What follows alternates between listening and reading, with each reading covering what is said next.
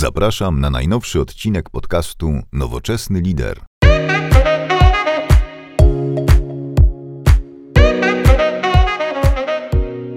Dzień dobry.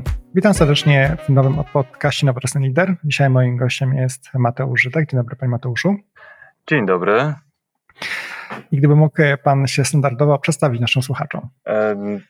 Reprezentuję Instytut Badawczy Randstad, czyli taką część organizacji, część firmy Randstad, która prowadzi e, szczegółowe badania rynku pracy, zarówno od strony e, sytuacji pracowników na tym rynku, jak i e, pracodawców.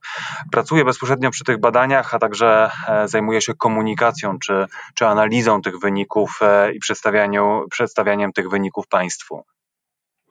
I właśnie dzisiaj chcemy troszeczkę pomówić o wyniku 39 e, badania, prawda, monitoringu pracy, który pokazał się 7 e, kwietnia tego roku, czyli bardzo na czasie, tuż przed, czy w trakcie już tak naprawdę chyba pandemii. I czy mógłby trochę Pan o tym raporcie opowiedzieć? W ogóle tak naprawdę za tym raportem kryje się bardzo ciekawa historia, która e, sięga czasów jeszcze przed pandemią, ponieważ my badanie standardowo, e, e, pierwszą edycję e, taką wiosenną w każdym roku przeprowadzamy na początku marca. I w momencie, kiedy przeprowadzaliśmy to badanie jeszcze w Polsce, nawet nie było za bardzo słychać o takim ryzyku związanym z pandemią. Natomiast w momencie, kiedy przyszły do nas wyniki, kiedy mieliśmy już pełną analizę wyników badań, okazało się, że badanie w zasadzie jest, nadaje nadaje się tylko i wyłącznie do kosza, ponieważ e, trudno było uwierzyć, że e, w żaden sposób e, pandemia, która już wówczas się rozwijała w Polsce, nie wpłynęła na rynek pracy i pewnie gdybyśmy zaprezentowali w takiej formie te wyniki, to byłyby one mocno niewiarygodne i raczej nikt nie chciałby słuchać wyjaśnień, że były te badania prowadzone na początku marca przed okresem epidemii i faktycznie widać tutaj, jak mocno epidemia wpłynęła na sytuację na rynku pracy. Zdecydowaliśmy się przeprowadzić to badanie powtórnie, przynajmniej w zakresie niektórych e, kwestii związanych z aktualną sytuacją na rynku pracy. O tym pewnie jeszcze zdążę e, opowiedzieć. Natomiast jeśli chodzi o samo badanie, ono wykonywane jest e, od 10 lat w Polsce. Prowadzimy je e, wśród e, polskich pracowników. Mm, to, są, e, to jest grupa tysiąca respondentów, a więc taka reprezentatywna grupa. Tutaj w najnowszym badaniu nawet mieliśmy nieco większą grupę. Mm, to są, e, badanie było przeprowadzone w dniach od 24 do 30 e, marca i objęło osoby, które pracują minimum 24 godziny w tygodniu. Ale chcieliśmy, czy chcemy w tym badaniu nie tylko spoglądać na umowy, na osoby zatrudnione w oparciu o umowy kodeksowe, ale także pytamy, czy zapraszamy do udziału w tym badaniu osoby, które są zatrudnione za pośrednictwem umów cywilnoprawnych lub samozatrudnione, e, jeśli mają oczywiście stałą umowę na świadczenie e, swoich usług dla e, jednej firmy. Badanie obejmuje poszczególne grupy wiekowe i ta reprezentacja odpowiada też podziałowi, podziałowi w społeczeństwu. Podobnie też staramy się spoglądać na kwestie płci regionu. Dzielimy Polskę na, na pięć takich makroregionów, e, żeby móc też pokazać tendencje w poszczególnych e, częściach kraju.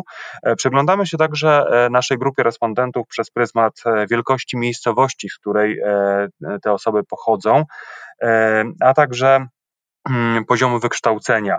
E, dodatkowo w badaniu to, co prawda, nie jest e, reprezentatywne dla całości społeczności, ale e, przyglądamy się temu, na jakich stanowiskach nasi respondenci są zatrudnieni oraz w jakich branżach. I to też nam pozwala, przynajmniej dla większości tych, tych sektorów, w których więcej jest pracowników, móc też pokazać pewne wyniki w skali kraju.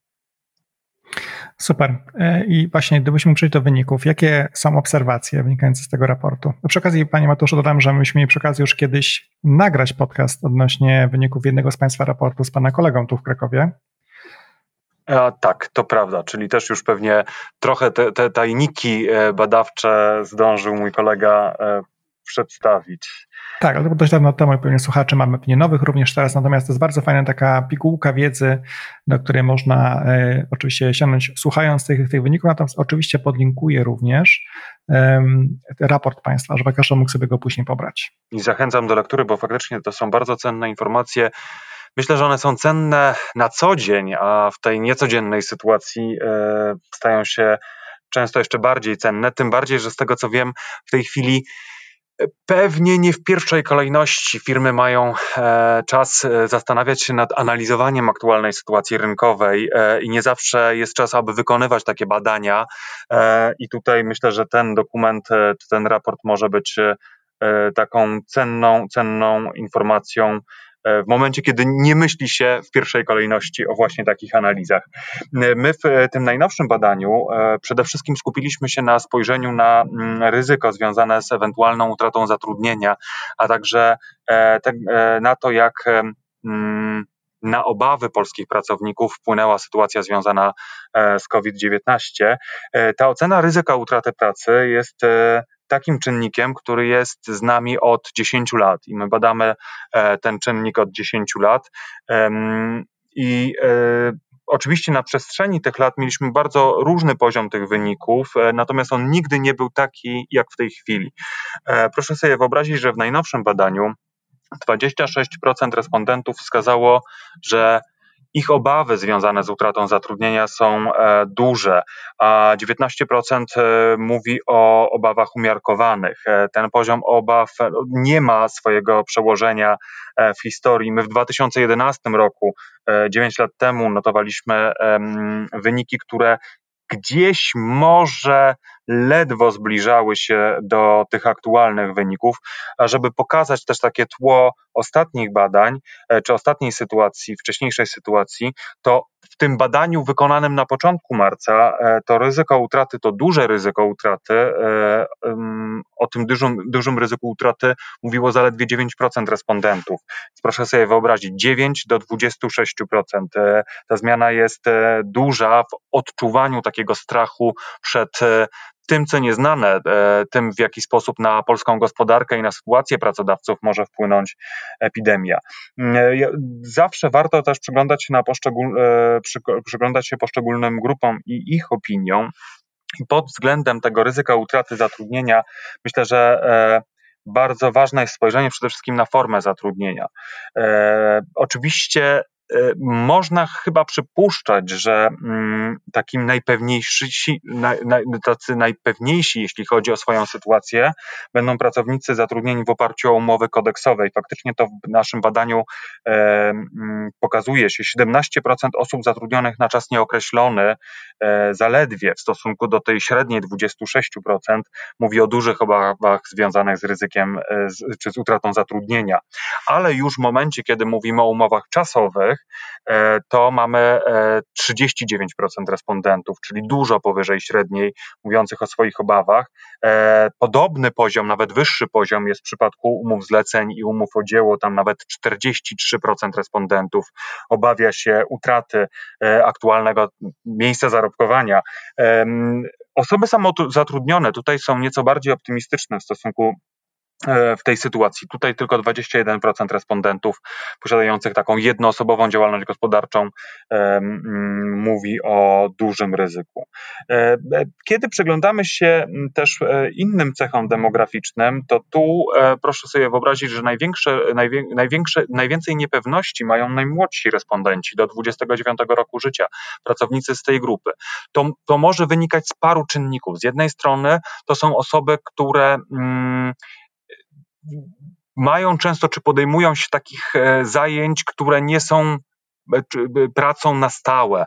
E, to są często też proste prace, pierwsze prace, e, stanowiska juniorskie, które być może w pierwszej kolejności postrzegane są jako te, które, z których firmy będą rezygnowały. Więc te obawy oczywiście mogą mieć uzasadnienie. Z drugiej strony jest też czynnik taki psychologiczny. Pokolenie osób 18-29 lat ma mglistą pamięć, na przykład, jeśli w ogóle gdzieś tam ma pamięć, kryzysów na rynku pracy z okresu no, lat 90. to na pewno ma bardzo niewielką pamięć w tym zakresie, ale także jakichś późniejszych tąpnięć na rynku pracy. Więc dla nich to jest zupełnie nowa sytuacja, z którą się e, ci respondenci mierzą. E, to jest takie pójście w nieznane. E, dla porównania, już starsi respondenci są nieco spokojniejsi w tym zakresie, co też może mówić o tym, że ich doświadczenia życiowe każą być nieco spokojniejszymi w, te, w tej sytuacji. Mm. Hmm, Jeśli chodzi natomiast o inne, czyn, o, o inne czynniki czy o inne porównania, to myślę, że tutaj bardzo istotne będzie także porównanie stanowiskowe i branżowe. Jeśli chodzi o cenę ryzyka utraty zatrudnienia, to najbardziej e, obawiają się tej sytuacji sprzedawcy i kasjerzy. I możemy powiedzieć, bo widzimy, że przecież część sprzedawców i kasjerów w tej chwili ma cały czas zatrudnienie e, i w zasadzie są na tej pierwszej linii działalności biznesowej. Tylko pamiętajmy, że widzimy tylko pewien wycinek tego, e, tej gospodarki, bo widzimy handel spożywczy, być może jeszcze drogeryjny.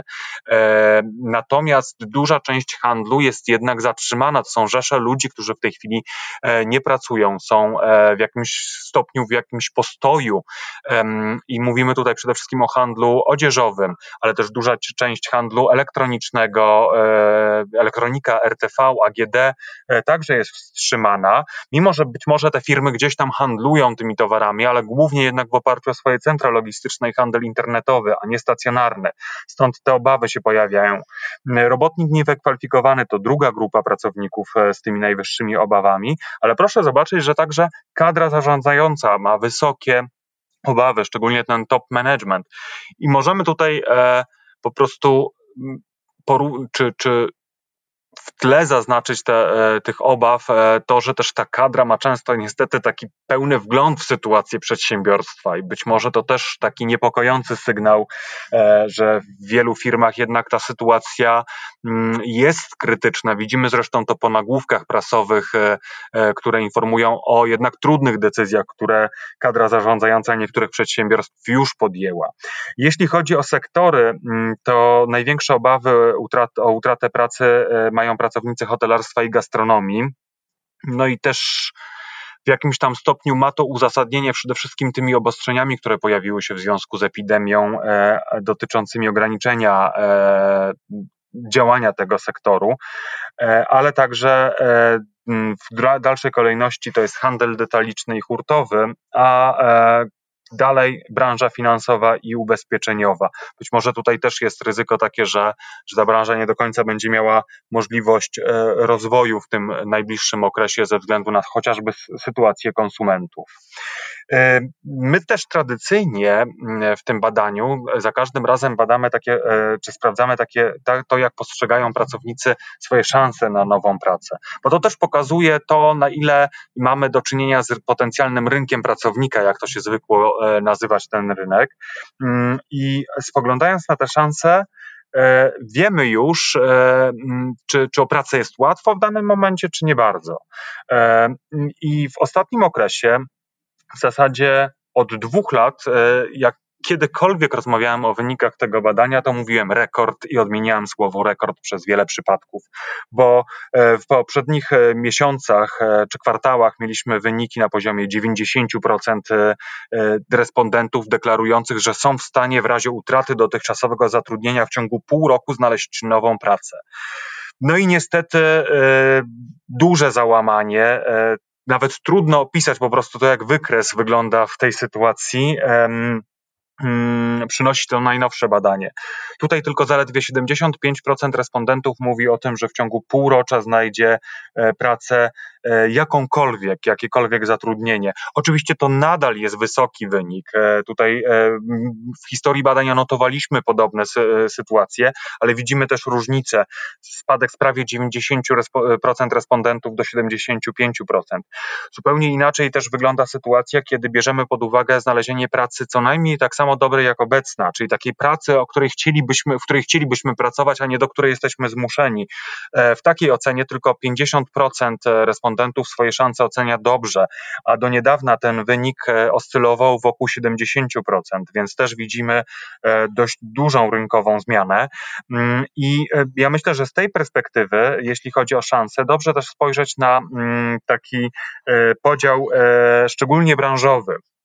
E, bo ja, ja, wspominałem o tym, że e, hotelarstwo i gastronomia najbardziej obawia się e, utraty zatrudnienia, ale też ta grupa pracowników z tej branży najlepiej widzi szansę na znalezienie nowej pracy.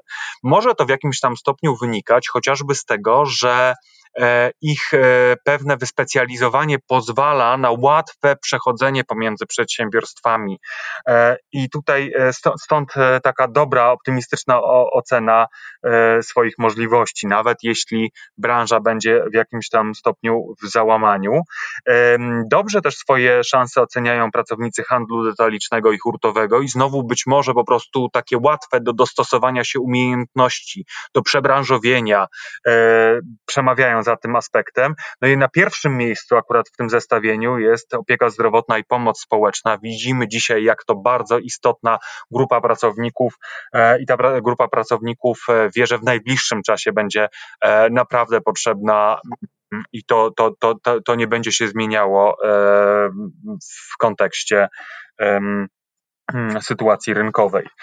E, w tym najnowszym badaniu zadaliśmy też pytanie o takie obawy związane, pierwsze obawy związane bezpośrednio z epidemią koronawirusa. Ja przypomnę, że to badanie dotyczące obaw utraty zatrudnienia e, to jest takie pytanie ogólne o, o obawy. A my tutaj bezpośrednio w jednym z pytań odnieśliśmy się do tego, jak e, pracownicy oceniają, jak wpłynie ta epidemia na ich sytuację zawodową. I tutaj e, w największym stopniu 41% respondentów obawia się zmniejszenia e, wynagrodzenia. 25% zwolnienia z firmy właśnie w związku z pandemią. 16% obawia się likwidacji firmy, w której pracują. Jest też grupa optymistów. 31% e, mówi e, w odpowiedzi na to pytanie, że nie ma żadnych obaw, że ta sytuacja nie powinna ulec e, zmianie. Mm, pod względem poszczególnych tych obaw są też mieszkańcy poszczególnych regionów jako ci dominujący w tych obawach. Mniejszego wynagrodzenia najbardziej obawiają się mieszkańcy czy respondenci z północy i zachodu Polski, natomiast już w regionie centralnym raczej nie przejawiają takich, e, takich obaw, ale znowu w regionie centralnym przeważają obawy o zwolnienie e, e, z firmy. Likwidacji firm najczęściej boją się respondenci z mm, północnych regionów kraju, a obaw nie mają mieszkańcy południa i centra, centrum, centrum Polski. E, może moglibyśmy się oczywiście też poszczególnym grupom e, przyglądać e, pod tym względem i chyba warto też sprawdzić właśnie grupy, grupy zawodowe, mm, jeśli chodzi o te obawy. Mniejszego wynagrodzenia obawiają się przede wszystkim sprzedawcy i to połowa sprzedawców i kasjerów obawia się takiej, jakby takiej zmiany w związku z epidemią koronawirusa, ale także kierowcy i technicy i robotnicy wykwalifikowani. Zwolnienia z firmy natomiast najczęściej robotnicy nie wykwalifikowani wykwalifikowani, pracownicy biurowi i administracyjni, ale także grupa inżynierów.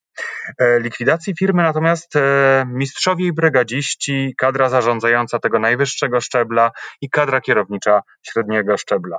E, na pocieszenie też dodam, że jeśli chodzi o brak obaw, to też kadra zarządzająca najczęściej ich nie ma. Tam co drugi respondent z tej grupy nie ma obaw, ale także specjaliści i mistrzowie oraz brygadziści są w tej grupie bez większych obaw. Takie są z grubsza te wyniki najnowszego badania i tej analizy, szczególnie z koronawirusem w tle, czyli z, z tym, jak wpływa ta epidemia na naszą aktualną sytuację na rynku pracy. Zajrzyj koniecznie na blog nowoczesnylider.pl, gdzie znajdują się dodatkowe materiały dotyczące tego podcastu. Myślę też, Panie Mateuszu, że e, takie pierwsze jaskółki, jeśli chodzi o rynek e, pracy w tym sektorze hotelarskim już, już widać, bo już pierwsze hotele podjęły decyzję o zwolnieniach lub też o przesunięciu ludzi na tak zwany przestój, prawda, jeśli chodzi o operacje, bo też taka prawda, że nie mogą operować, mają same koszty w chwili obecnej, taka jest też prawda dla tych firm. Też jestem bardzo ciekaw, powiem zupełnie szczerze, jak biznesowo e, skorzysta na tym polska gospodarka w kontekście mm, e, takiego wyjazdów e, teraz wakacyjnych, wycieczkowych i tak dalej. To zakładam akurat niedługo te hotele będą w pełni w Polsce obciążone i pewnie będą pełne, pełno gości, bo będą się wypoczywać. Większość osób, które ja znam, to co mówi pierwsze, to, że chcą gdzieś wyjechać, jak tylko skończy się ta, e, ten lockdown. Także to może się, tak powiem, patrząc na sinusoidy, może być różnie. Jakie Pana są oczekiwania, czy Pana obserwacje, jeśli chodzi o rynek pracy? Co się wydarzy w kolejnych e, miesiącach? Ja mam, ja mam trochę taką obawę, że cokolwiek byśmy prognozowali, to i tak chyba najlepszymi prognostykami, w, czy pro, e, osobami prognozującymi, e, jakimiś synoptykami tej sytuacji mm, na rynku pracy będą w tej chwili epidemiolodzy chyba. E, dlatego, że my pewnie jeszcze długo nie będziemy mogli mówić o powrocie do takiej normalnej, pełnej gospodarki, nawet jeśli w tej chwili mamy zapowiedzi, które pojawiają się i mówią o tym, że, że będziemy pewne działy, sektory odmrażali, to proszę pamiętać, że w jakimś stopniu my i tak będziemy dotknięci taką sytuacją konieczności zwiększonego bezpieczeństwa, także potencjalnych dodatkowych kosztów dla przedsiębiorców zwią związanych z zabezpieczaniem zarówno swoich pracowników, jak i klientów, e, więc, e, więc ta sytuacja nie będzie do końca normalną sytuacją e, i od tego pewnie kiedy ostatecznie uda się e, wynaleźć e, skuteczną szczepionkę oraz skuteczne lekarstwo na, na chorobę wywoływane przez koronawirusa, to do, do tego momentu pewnie nie będziemy mogli mówić o takiej pełnym powrocie do, do dobrej sytuacji w naszym po prostu codziennym społecznym życiu. Natomiast faktycznie mamy już pewne e, pierwsze, pierwsze oznaki tego, że będziemy powoli wracać do e, bardziej naturalnej sytuacji na rynku pracy e, i dużo też wskazuje, dużo prognoz wskazuje, że nawet jeśli ten rok będzie dla nas trudniejszy, to już więcej optymizmu pojawia się w przyszłym roku. Co to może oznaczać w tej chwili zarówno dla pracodawców, jak i pracowników? Dla pracodawców pewnie czasami może oznaczać trudne decyzje, ale e, warto pamiętać, że z jednej strony trzeba pewnie starać się mak maksymalnie wykorzystywać możliwości, które daje nam tutaj wsparcie mm, rządowe, jeśli się takie pojawia.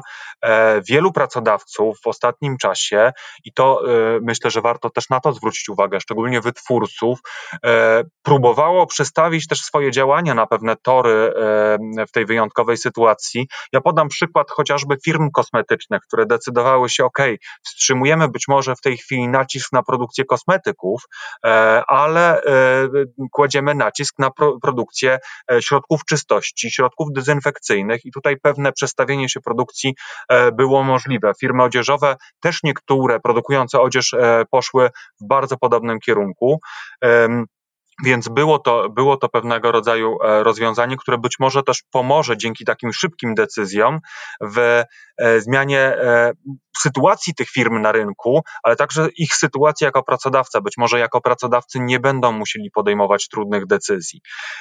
Oczywiście jest też szereg rozwiązań, które mogą w jakimś tam stopniu dawać firmom taki rodzaj przetrwalnika e, na te trudne, na te trudne sytuacje, e, czy na ten trudny czas. E, wiemy o takich rozwiązaniach, chociażby ograniczanie wynagrodzenia, ale jednocześnie oczywiście ograniczenie obowiązków, które w związku z tym e, pracownik e, musi wykonywać.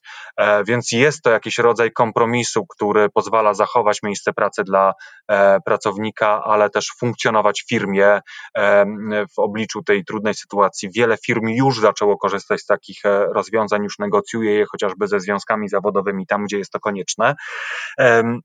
Więc to jest, to jest kolejne rozwiązanie, które też daje pewne nadzieje, że, że ta sytuacja nie będzie aż takim tąpnięciem dla rynku pracy. Z perspektywy pracownika na pewno e, bardzo istotne jest to, aby bacznie obserwować sytuację na rynku pracy, aby zastanawiać się, na ile można, można też skorzystać często z czasu, który w tej chwili też mamy jako czas dodatkowy.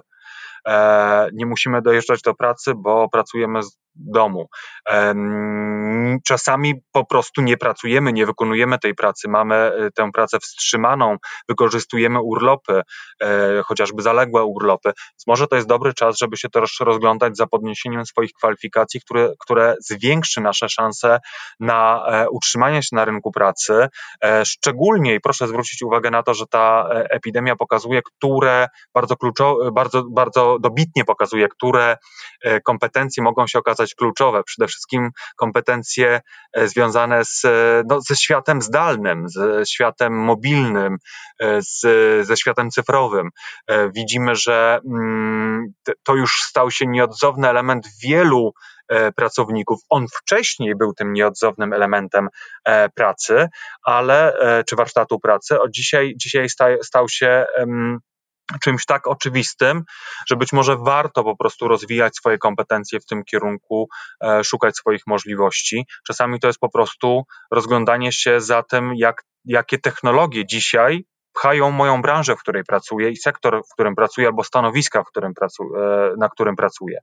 E, być może to też jest dobry kierunek, w którym warto podążać w najbliższym czasie, bo myślę, że pod tym względem też pandemia zmieniła nasz rynek pracy i, i to już zmieniła tak bezpowrotnie. Okazuje się, że technologie e, zyskały mocno na znaczeniu, jeszcze mocniej niż zyskiwały w ostatnich latach. Panie Mateuszu, bardzo dziękuję za, za rozmowę. Dziękuję bardzo. E, to bardzo interesujące. Oczywiście, jak wspomniałem wcześniej, podlinkuję również e, na blogu materiał, do, link do Państwa e, raportu, także będzie można go od Państwa pobrać.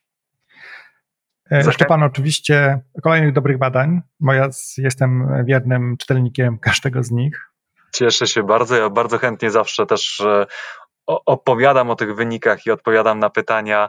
E, mam nadzieję, że następnym razem będziemy pewnie rozmawiali, czy będziemy rozmawiali już o trochę bardziej optymistycznych e, e, wynikach i trzymam mocno kciuki za, za ten kierunek zmian na rynku.